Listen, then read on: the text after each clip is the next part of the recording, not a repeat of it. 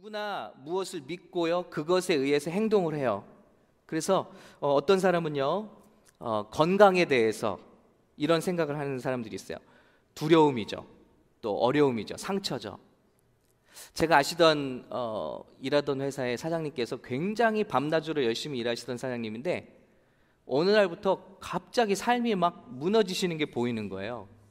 이렇게 성실하신 분인데 굉장히 성실하신 분인데 그냥 가정이 무너져 내려요. 예. 왜 그런가? 그 작은 질병이 발견됐는데 당신이 죽을 것 같이 생각하시는 거예요. 그리고 정상적인 삶이 안 되는 거예요. 건강 염려가 되고 이렇게 하시면서요. 왜 그런가 나중에 알고 보니까 그 사장님의 이제 형제, 형님이 어렸을 적에 급사하신 거예요. 그러니까 이게 마음의 상처가 돼서 뭔가 작은 질병이 올 때 나도 그렇게 죽는 게 아닐까 하는 두려움에 사로잡히면서 정상적인 삶을 못 하더라는 거예요. 아, 사람이 뭔가 믿으면 그에 따라 행동이 나오더라고요. 돈에 대해서도 마찬가지입니다. 우리 청년들과 나눴습니다만은 부모님이 갑자기 사업을 하다가 망한 경험이 있으면요. 이제 두 가지로 나타나요. 어떤 분은 그의 마음에 상처가 돼서 이제 내 삶은 내가 지켜야지. 돈은 내가 벌어야지 하고 예. 악착같이 그것을 돈을 이제 집착하는 그런 모습이 있고요. 또 반대로는 내가 너무 가난했으니까 힘들었으니까 내 자녀들한테는 큰 물질을 물려줘야지 하고 필요 이상으로 굉장히 성공하려고 하는 그런 모습을 어, 한쪽으로는 매우 자린고비 같이 예, 아끼는 모습. 우리 할머니 할아버지 사제들이 그렇잖아요. 전쟁을 겪으셨기 때문에 뭐든지 아끼셔야 되는 풍성한데도 불구하고 아낄 걸 안 아끼고 쓸데없는 걸. 마찬가지로 또 한쪽은 이렇게 아끼고요. 한쪽은 굉장히 반대로 나가는 거죠. 돈이 있다. 예. 다 제가 경험한 분들인 거예요. 충분히 먹고 살 만한데 굉장히 인색해요 오직 자기 식구들밖에 몰라요 그리고 우리 부모님이 목사님일 때 너무 힘드셨는데 우리 자녀들에겐 정말 좋은 걸 물려주고 싶다고 악착같이 일을 하시는 거예요 네. 이런 일도 내가 무엇을 믿기 때문에 행동이 나오는 거예요. 우리 청년들 연애에 대해서도 마찬가지죠. 내가 사랑을 나누는데 갑자기 상대방이 나를 거절하고 나를 갑자기 이유 없이 떠나버리면요. 상처가 옵니다. 그리고 다음에 누군가와 교제할 때도 이게 상처가 돼서 항상 두려움 속에서 매달리듯이 사정하듯이 자존감이 다 떨어져서 그렇게 상대방에게 어, 그런 끌려가는 연애를 한다는 거죠. 굉장히 집착적이고 컨트롤하고 싶어하고 왜냐하면 언제 떠날지 모르니까 이것이 상처에서 온다는 거죠. 중독도 마찬가지죠. 중독을 우리는 뭐 담배 피우면 담배 피우지 마, 술을 마시면 술 마시지 마, 마약을 하면 마약 하지 마, 행동에 집중을 하지만요. 성경은 그것이 우리가 무엇을 믿는 마음 속에서 행동이 나온다는 거예요. 특별히 중독이라는 부분은 외로움, 외로움이라는 마음의 씨에서부터 그 무엇이든지 나온다는 거죠. 외로울 때 이걸 했더니 기분이 좋더라. 외로울 때 이걸 했더니 외로움을 잊을 수 있더라. 그래서 대부분의 이런 중독은 외로움이라는 문제가 해결되면 해결된다는 겁니다. 행동을 수정하는 게 아니라 그 마음을 고쳐주는 거죠. 제가 최근에 우리 어, 이런 정신 분석학적인 기사를 봤는데요. 그 뭐냐면요. 미국에 비만이 많습니다. 비만이 많은데 그 가장 큰 이유 중에 하나가 부모의 책임이 커요. 자녀들이 어려서부터 무언가 결핍되고 무언가 원하는 게 있어요. 근데 그것을 막아줄 때 그냥 음식으로 이렇게 처리를 해버린다는 거예요.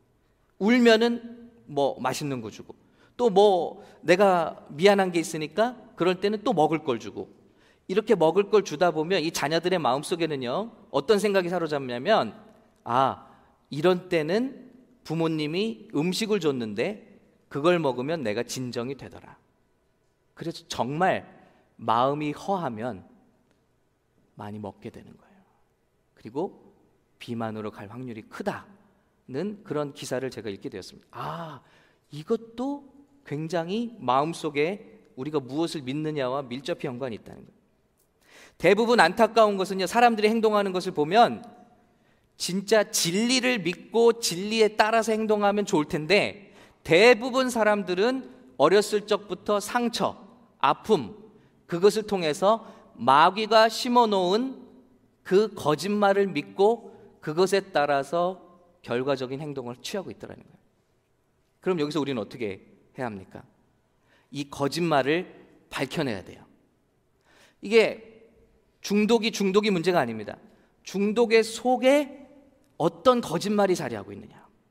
예를 들면, 너는 아무도 좋아하지 않아. 너와는 아무도 함께하지 않아. 심지어는 부모조차도 너를 사랑하지 않아. 이런 거짓말이 있다는 거죠.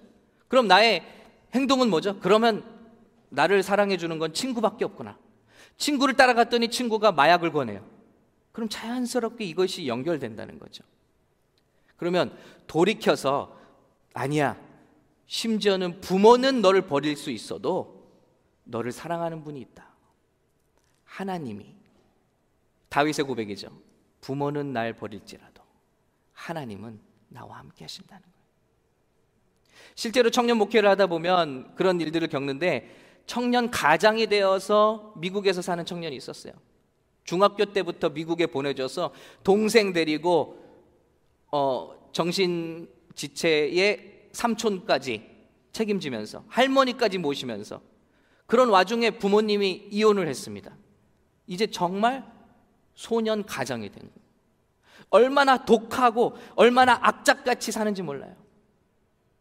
그런데 그 마음을 다스리기 위해서 술을 합니다. 한 잔, 두 잔 한 술이 날마다 술을, 소주를 마시지 않으면 식사를 할 수 없는 지경까지 중독에까지 가는 거예요. 어디서부터 왔습니까? 그거 술 마시지 말라고 안 되는 게, 되는 게 아니라는 거죠. 어느 날 이 친구가 교회에 사실은 우리 청년교회에 술 파티가 있다고 해서 전도돼서 온 거예요. 금요일 모임 뒤마다 2부 순서로 예. 우리 청년들이 술 모임이 있었는데 어, 이 청년이 예배를 나와요.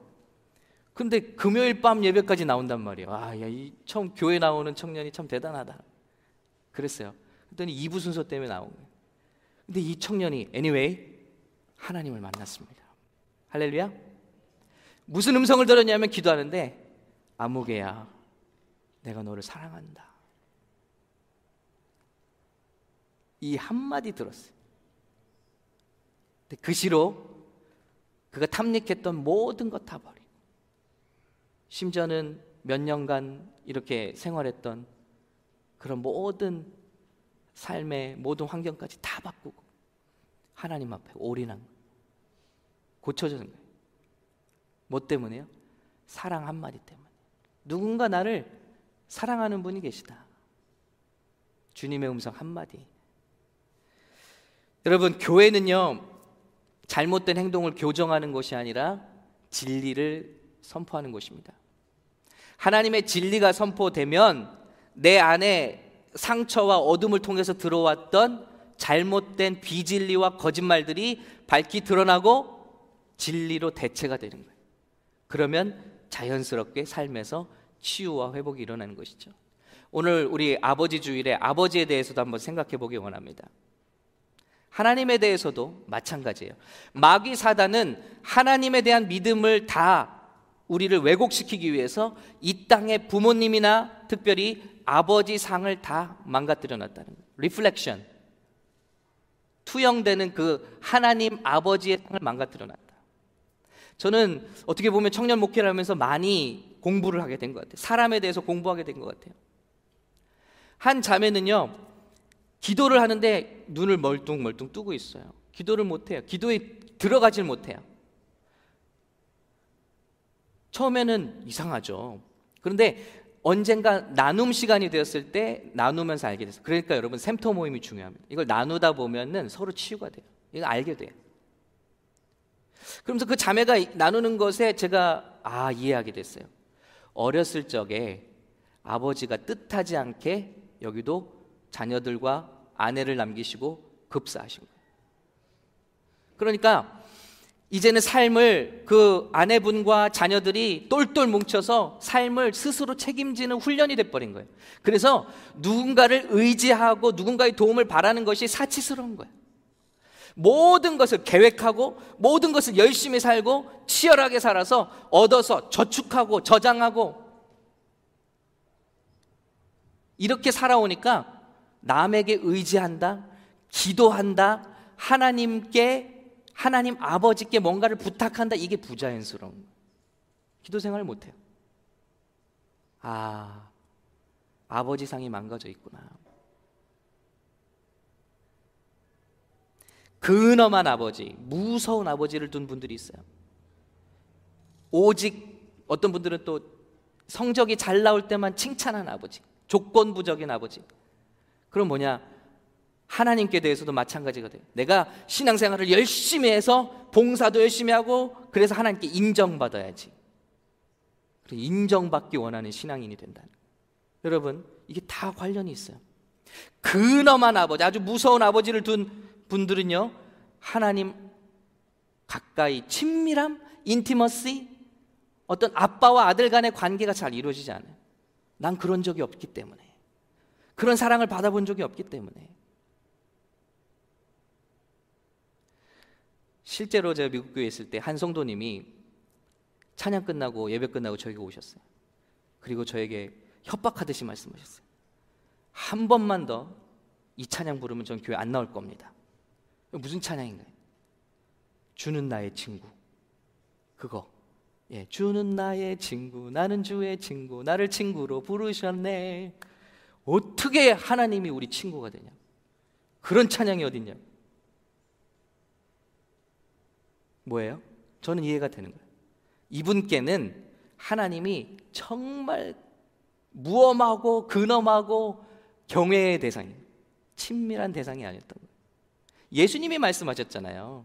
너희를 종이라 칭하지 않고 예, 내 친구라고 부르겠다고. 아브라함에 대해서도 하나님이 말씀하셨고 자녀고 너희는 나를 아빠라고 부르라. 그게 안 되는 거예요. 와, 그렇구나. 자녀를 버린 아버지는 어떻겠습니까? 하나님은 언제든지 나를 떠날 수 있는 분, 나에게 관심이 없는 분이라 생각하겠죠. 무관심한 아버지는 어떻겠습니까? 그에 따른 하나님에 대한 다른 거짓된 이미지를 우리 마음속에 심어 놓는다는 것입니다. 오늘 이 오늘 이 주일은요. 진리를 선포하는 날입니다. 그건 뭐냐면 저와 여러분의 성장 과정에 저의 여러분의 어떤 신앙의 과정 가운데 있던 하나님 아버지에 대한 거짓된 모든 상을 다 깨뜨리는. 마귀가 심어 놓은 모든 거짓된 모습을 다 깨뜨리고 진리, 진리를 알지니 진리가 너희를 자유케 하리라. 아멘. 우리는요 놓여져야 돼요. 놓여지는데 행동을 바꾸는 게 아니라 우리 안에 마귀 사단이 교묘하게 상처 가운데 들어와서 우리 어린 적 그 삶부터 우리 속에 심어 놓았던 거짓말. 아무도 너를 사랑하지 않아. 아무도 너를 책임지지 않아. 너는 뭘 해야만 인정받을 수 있어. 이 모든 거짓말들 다 깨뜨리고 오늘 하나님 아버지께서 저와 여러분에게 어떤 하나님이라고 말씀하시는가? 이 말씀을 우리 마음속에 가득 채우는 시간 되시기를 예수님의 이름으로 축복합니다. 하나님에 대한 진리는 무엇인가? 누가 말하는 거 들을 필요가 없어요. 하나님께서 당신에 대해서 계시하신 그 말씀을 들으면 되는 거예요. 오늘 출애굽기 말씀은요. 하나님이 모세를 이스라엘 백성에 보내시면서 당신을 계시하시는 거예요.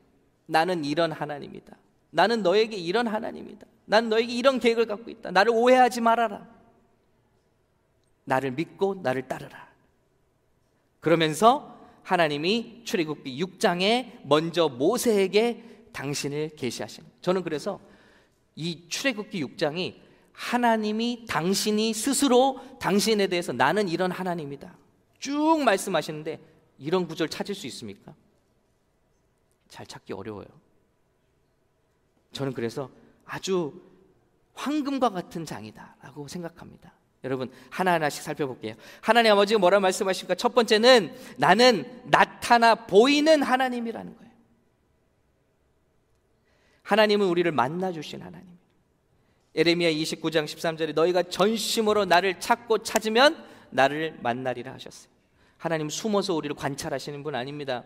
우리가 정말 마음으로 전심으로 하나님을 만나기 원한다면 그 누구나 하나님을 만날 수 있고 하나님 만나 주시는 나타나시는 하나님이시라. 할렐루야. 만일 말씀에 아무리 나를 찾아봐라 내가 너희를 만나 주나라고 돼 있다면 얼마나 절망스러워요. 그러나 너희가 전심으로 정말 테스트가 아니라 정말 아주 얕은 그런 마음이 아니라 나를 전심으로 만나기 원한다면 나는 반드시 만나 줄 것이다. 나타나신 하나님. 또 뭐라 말씀하십니까? 나는 너희 조상에게 나타나 약속을 주는 하나님이다. 하나님 우리 삶에 오셔서 약속을 주시는 분이에요. 우리 미래를 향한 정말 선한 것을 약속하시는 분이에요. 어떤 아버지들은 자녀들에게 어떤 것도 약속하지 않습니다. 그러나 이런 아버지를 생각해 보세요. 애야, 우리가 미국으로 간단다. 그런데 그것을 통해서 나는 어떻게 어떻게 너의 삶이 정말 잘 되기를 원한다. 번성하기를 원한다. 그리고 그것을 위해서라면 우리 부모님 하신 거잖아요. 어떤 일이든 할 수 있다. 말도 통하지 않는 이곳에 오셔서 대부분 자녀들 때문에 오시지 않았어요? 무슨 일이라도 할 수 있다는 각오로 오신 거죠. 접시를 닦을 수도 있고, 청소를 할 수도 있고, 웨이트리스가 될 수도 있고. 여러분, 한국에서 대단하시지 않으셨던 분이 어디 있어요? 그죠? 우리 부모님들 가운데. 미국에 오신 분들 가운데 다 무엇을 위해서? 자녀분들을 위해서. 하나님께서도 우리의 미래를 위해서 좋은 것을 계획하시고 약속을 주시는 분이라는 것입니다. 할렐루야. 또 말씀하십니다. 나는 너희의 신음 소리를 내가 들었다. 아, 주님은 우리의 신음을 들으시는 분. 우리 침례받는 김민태 집사님 고백하잖아요. 대학교 무렵에 자기가 무심코 했던 기도, 제가 30대에 만일 목회자가 되지 않는다면 장로라도 되어서 하나님의 교회에서 열심히 봉사하고 싶습니다. 그런데 이번에 안수 집사 될 때 기억이 나더라는 거죠. 아, 그것을 하나님이 들으셨구나. 여러분, 하나님은 듣고 계세요. 들으실 뿐만 아니라 여기 보니까 신음을 들으실 뿐만 아니라 약속을 기억하신다. 그래. 내가 너에게 이런 약속을 했지. 난 기억한다. 네가 나에게 이런 고백을 했지. 내가 기억한다. 멋진 하나님이시다.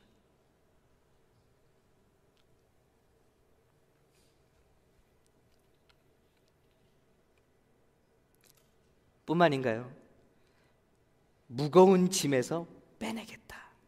예.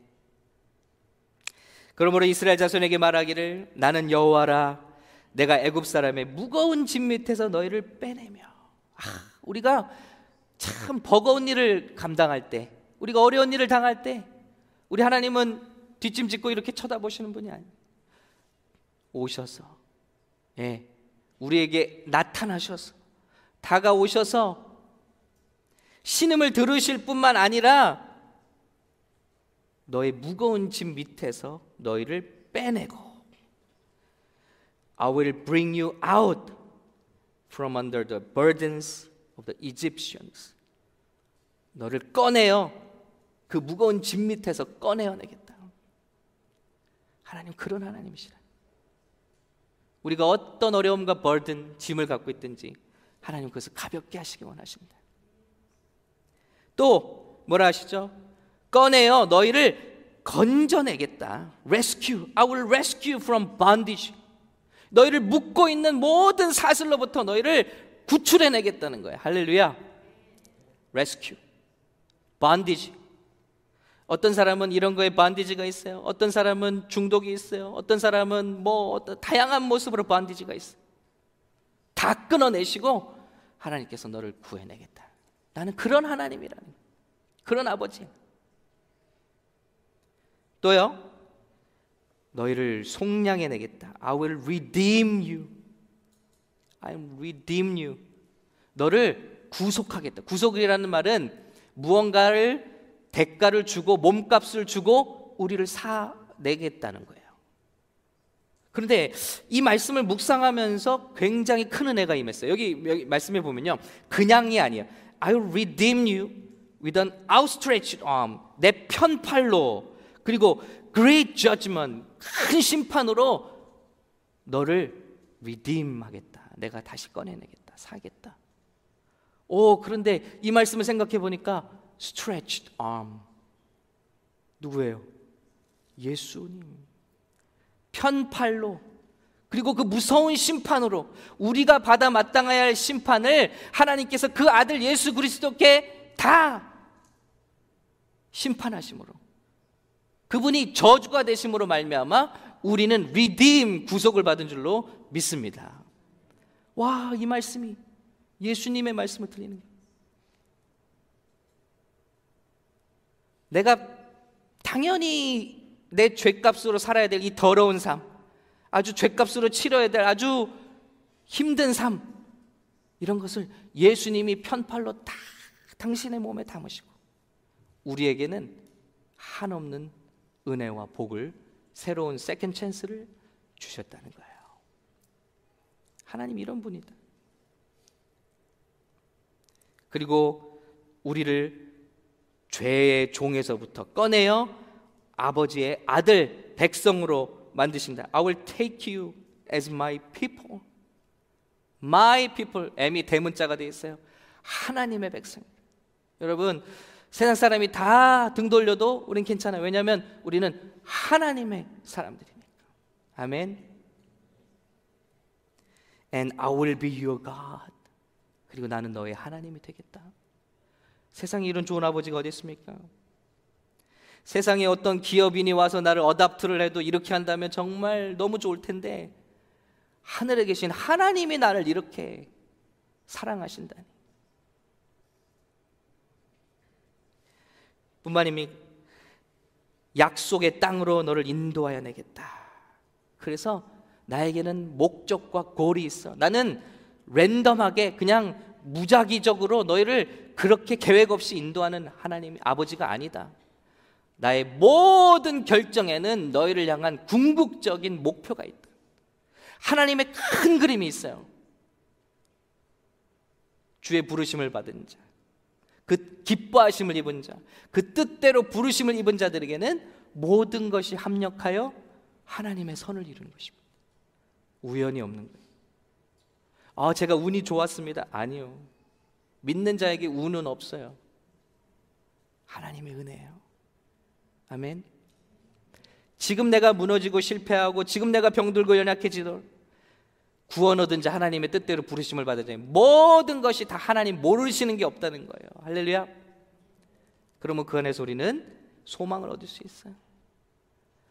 그러므로 이 하나님을 아버지로 모신 자들은 어떤 경우에서도 웃을 수 있어요.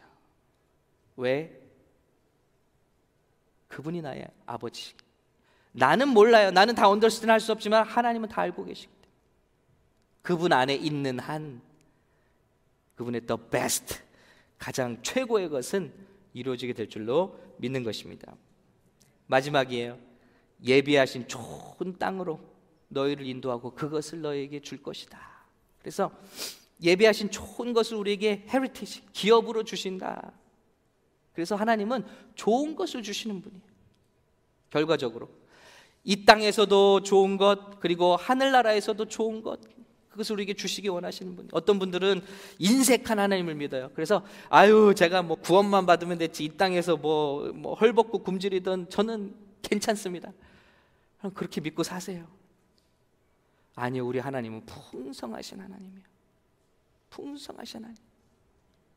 그 아들 예수 그리스도까지 아낌없이 우리에게 주셨는데 성경에 말하면 하물며 너희에게 그 다른 모든 것을 선물로 주시지 않겠느냐. 아멘. 하나님은 크고 위대한 계획을 가지고 계세요. 여러분이 열심히 일하고 여러분이 열심히 사는 것 그 이상으로 더 위대한 계획을 가지고 계시다는 것을 믿으시기를 예수님의 이름으로 축원합니다. 기복 신앙은 잘못된 거예요. 복 때문에 움직이는 신앙. 그러나 하나님은 우리에게 복을 약속하셨다니까요. 하늘나라에서뿐만이 아니라 이 땅에서도 그걸 찾아서 누리시는 저와 여러분 되시기를 예수님의 이름으로 축복합니다. 참 힘들 때 있었어요. 근데 신방을 저 다녀오면서 로레나의 길을 쫙 넘어오는데 쫙 그 집, 집 구하느라고 너무 힘들 때. 예.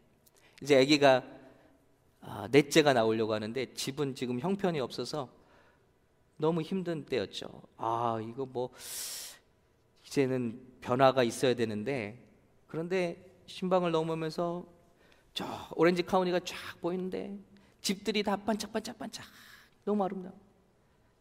근데 어떤 마음이 쿵 드냐면 에이 저 집 중에 내가 살 집 하나 있겠지. 그럼 믿음이 들어오는 거예요. 아니 안 믿는 사람들도 자기만을 위해서 먹고 사는 사람들도 저렇게 잘 살고 저렇게 어, 집들이 있는데 주님의 일을 한다고 발버둥치는 내게 집 하나 주시지 않겠나? 근데 정말 그에 합당한 집을 너무 좋은 집을 예비된 집을 저에게 주셨어요. 우리 교회가 세워질 때도 마찬가지예요. 갑자기 교회가 세워지는데 이거 뭐 큰일 났어요. 근데 놀랍게도 하나님이 가장 좋은 합당한 장소로 또 저희 집은 거기에 또 가장 합당한 장소로 저희가 교회를 잡고 집을 찾은 게 아니에요. 집을 은혜 가운데 찾고 그 집에 대한 간증도 있습니다만은 그 다음에 교회가 여기로 결정된 거예요. 5분 거리네. 걸어서 5분, 차 타고 7분. 걸어서 더 빨라요. 교회가 세워지고 그 페리오에서 그냥 얼마나 우리 성도님들 많이 모이고 여기를 시간제로 쓰니까 얼마나 우리 성도님들을 대접한지 몰라요. 하나님의 은혜죠. 하나님 다 예배하신 거예요. 그래서 저는 믿습니다. 또 필요한 것이 있으면 하나님은 째째하게 주시지 않고 풍성하게 그리스도 예수 안에서 저와 여러분에게 주시는 참 좋은 것을 예비하신 하나님이시다. 아멘. 제가 말씀드렸습니다. 오늘 열 가지를 말씀드린 것 같아요. 나에게 나타나신 하나님, 약속을 주신 하나님, 신음을 들으시는 아버지, 약속을 기억하신 아버지, 무거운 짐에서 날 빼내신 아버지, 달려오셔서 날 빼내신 아버지, 나를 건지신 아버지, 속량하신 아버지, 백성 삼으신 아버지, 약속의 땅으로 인도하신 아버지, 예비하신 좋은 것을 기업으로 주시는 아버지. 그런데 이스라엘 백성은 뭐래요?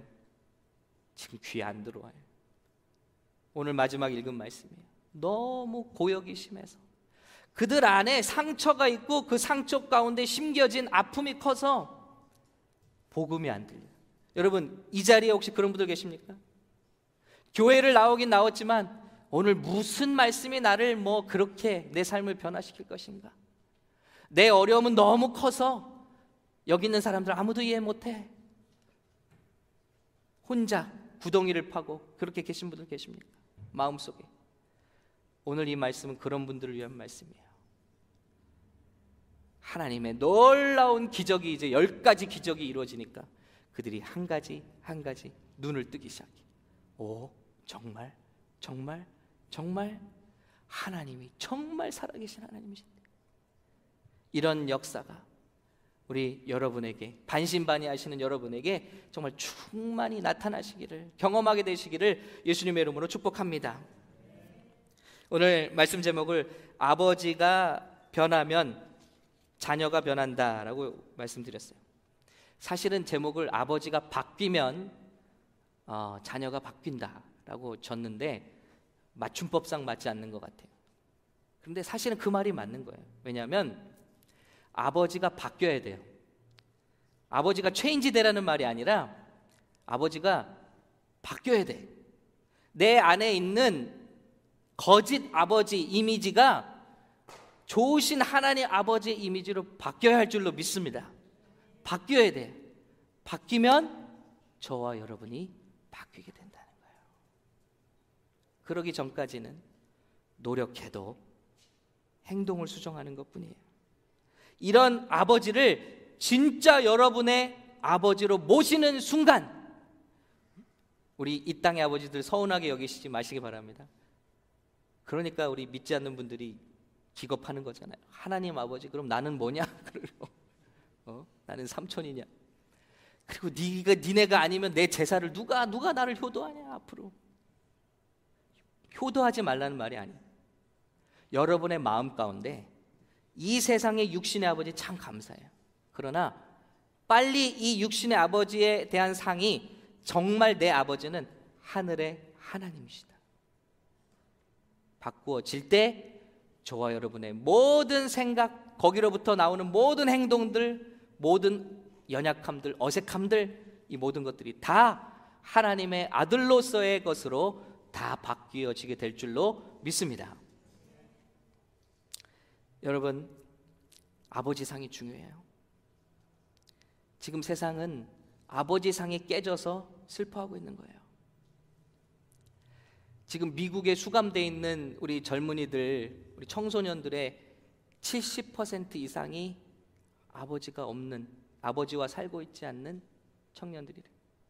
그만큼 범죄하기가 쉬운. 그리고 갱원의 90% 이상은 아버지의 관계가 안 좋아. 이게 뭘 말합니까? 그 아버지와의 관계로 말미암은 상처로 이 세상에 어둠이 들어온 제가 실제로 교도소를 방문했어요. 뭐라 그러냐면 이 형제들이 내게는 가족이래. 왜? 가족은 내가 힘들 때 아무것도 안 해줬는데 이 형제는 내가 총 맞는데 자기 대신 총을 맞아줬대요. 이 친구도 총 맞은 자국이 있거든요.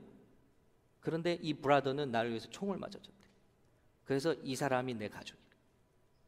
뭐예요? 거짓이 들어온 거예요. 마음 아프더라고. 아주 단호해. 이게 지금 시대라는 거예요. 오, 우리 아버지들이 깨어야 하지 않겠습니까? 그리고 우리 믿음의 백성들이 이 아버지를 이 세상의 육신의 아버지만이 아니라 하늘의 이 좋으신 아버지를 내 아버지로 모셔야 하지 않겠냐는 거예요. 오늘 사람들은 말합니다. 아버지가 없어서 어머니가 없어서 우리 청년들은 핑계 댈 수 있어요. 난 부모님이 좋은 부모, 나는 저 친구처럼 부모님들이 좋은 부모님이 아니라서 난 인생이 이렇게 됐어. 이렇게 할 수 있냐? 성경을 보시면요. 하나님의 위대한 쓰임을 받은 사람들은 부모님이 변변치 못하다. 다윗, 세 성경에서 제일 위대하다는 다윗, 제일 하나님 사랑받고 위대한 일을 했다는 다윗 보세요. 어머니가 성경에 나오지도 않아요. 아마 성경학자들은 아마도 다윗의 어머니는 다윗은 사생아일 것이다. 이름조차 기록되지 않아. 왕의 어머니가 이름이 안 나와. 그리고 왠지 모르게 다윗의 아버지는 이 아들을 바깥으로 돌려요. 인정을 안 해줘요. 아들 취급을 안 해요. 사무엘이 당신의 아들 중에서 왕이 나올 거니까 아들들 대기해 놓고 있어요. 그랬더니 아들 일곱 싹 불러놨는데 기도를 해보니까 아니에요. 다음 기도해보니까 아니에요. 셋째, 넷째, 다섯, 여섯 다 기도해봐도 아니에요. 아니 아들이 이게 전부 답니까? 아이 말재가 있긴 한데 저기 나가서 양치고 있어요. 뭐예요 이게? 무시당하고 그 아들 데려오십시오. 하나님이 그에게 기름을 부으시잖아요. 다윗이 고백하는 거예요.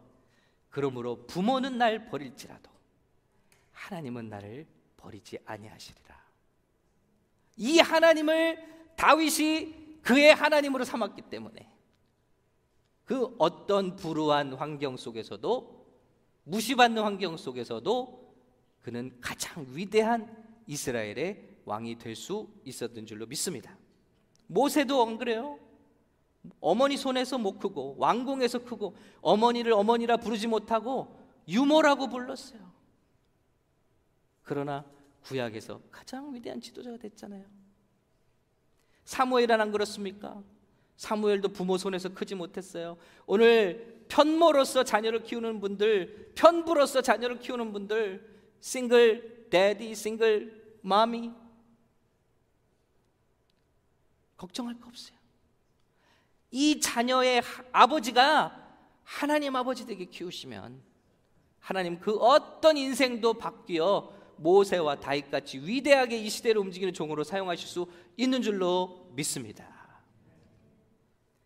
마지막으로 우리 부모님의 날이에요. 아버지에 대해서도 우리가 생각해 봐야 돼요. 아버지에 대한 원망과 후회가 많고 또 부모님과 관계가 안 좋을 수도 있어요. 근데 한번 생각해 보세요. 제가 내적 치유에서 치유를 받았고요. 그 문제는 제 안에 흐르고 있는 문제는 아버지로부터 와- 왔는데 치유하는 밤 성령께서 계시해 주시는데 아버지도 피해자인 거예요. 아버지도 할아버지의 혈기의 피해자이십니다. 그걸 보게 됐어요. 아, 여러분 부모님이 어머니가 어때서 아버지가 못돼서 저는 어떻게 할 수가 없어요. 그런데 이 관점으로 보시면 그분도 정말 좋은 아버지가 필요했는데 그분들도 정말 좋은 어머니 상이 필요했는데 우리 시대의 모습 때문에 그러지 못했고 그리고 내가 만난 그 좋은 하나님을 만나지 못하셨을 뿐이다. 어린 시절에 그렇게 생각하시면 우리 부모님도 피해자셨구나 라는 마음이 드실 거예요. 7월 달 성령 집회 때 이 치유에 관한 간증을 자세히 나누, 나누겠습니다. 여러분 그러면서 치유가 일어나요. 그러면서 용서가 일어나. 그러면서 화해가 이루어지는 거예요. 그러므로 하늘 아버지를 우리의 아버지로 모시는 것, 이해하는 것, 그리고 믿는 것이 얼마나 저와 여러분에게 축복인지 모릅니다. 우리 이곳에 계신 아버지들, 하나님 아버지의 그 모습을 보여줄 수 있는 귀한 아버지들 되시기를 예수님의 이름으로 축복합니다. 그리고 이곳에 계신 자녀분들, 이 하나님 아버지를 여러분의 아버지로 모시고 육신의 아버지에 대해서도 필요하다면 용서하고 또 필요하다면 축복하고 그렇게 하실 수 있는 우리 저와 여러분 되시기를 예수님의 이름으로 간절히 축복합니다. 이렇게 기도하겠습니다. 하나님 아버지 감사합니다. 주님께서 우리의 아버지가 되신다는 사실이 그래서 우리는 이제 아버지를 아빠라고 부르라고 하신 이 은혜가 얼마나 큰지 주님을 찬양합니다. 주님, 아직도 세상에는 주님이 아버지 되지 못하고 주님 두려움과 또 거짓 속에 살아가는 많은 상처 입은 심령들이 있습니다. 하나님 우리가 주님 오시기 전까지 열심히 열심히 복음을 전하고 이 사랑을 나타내요.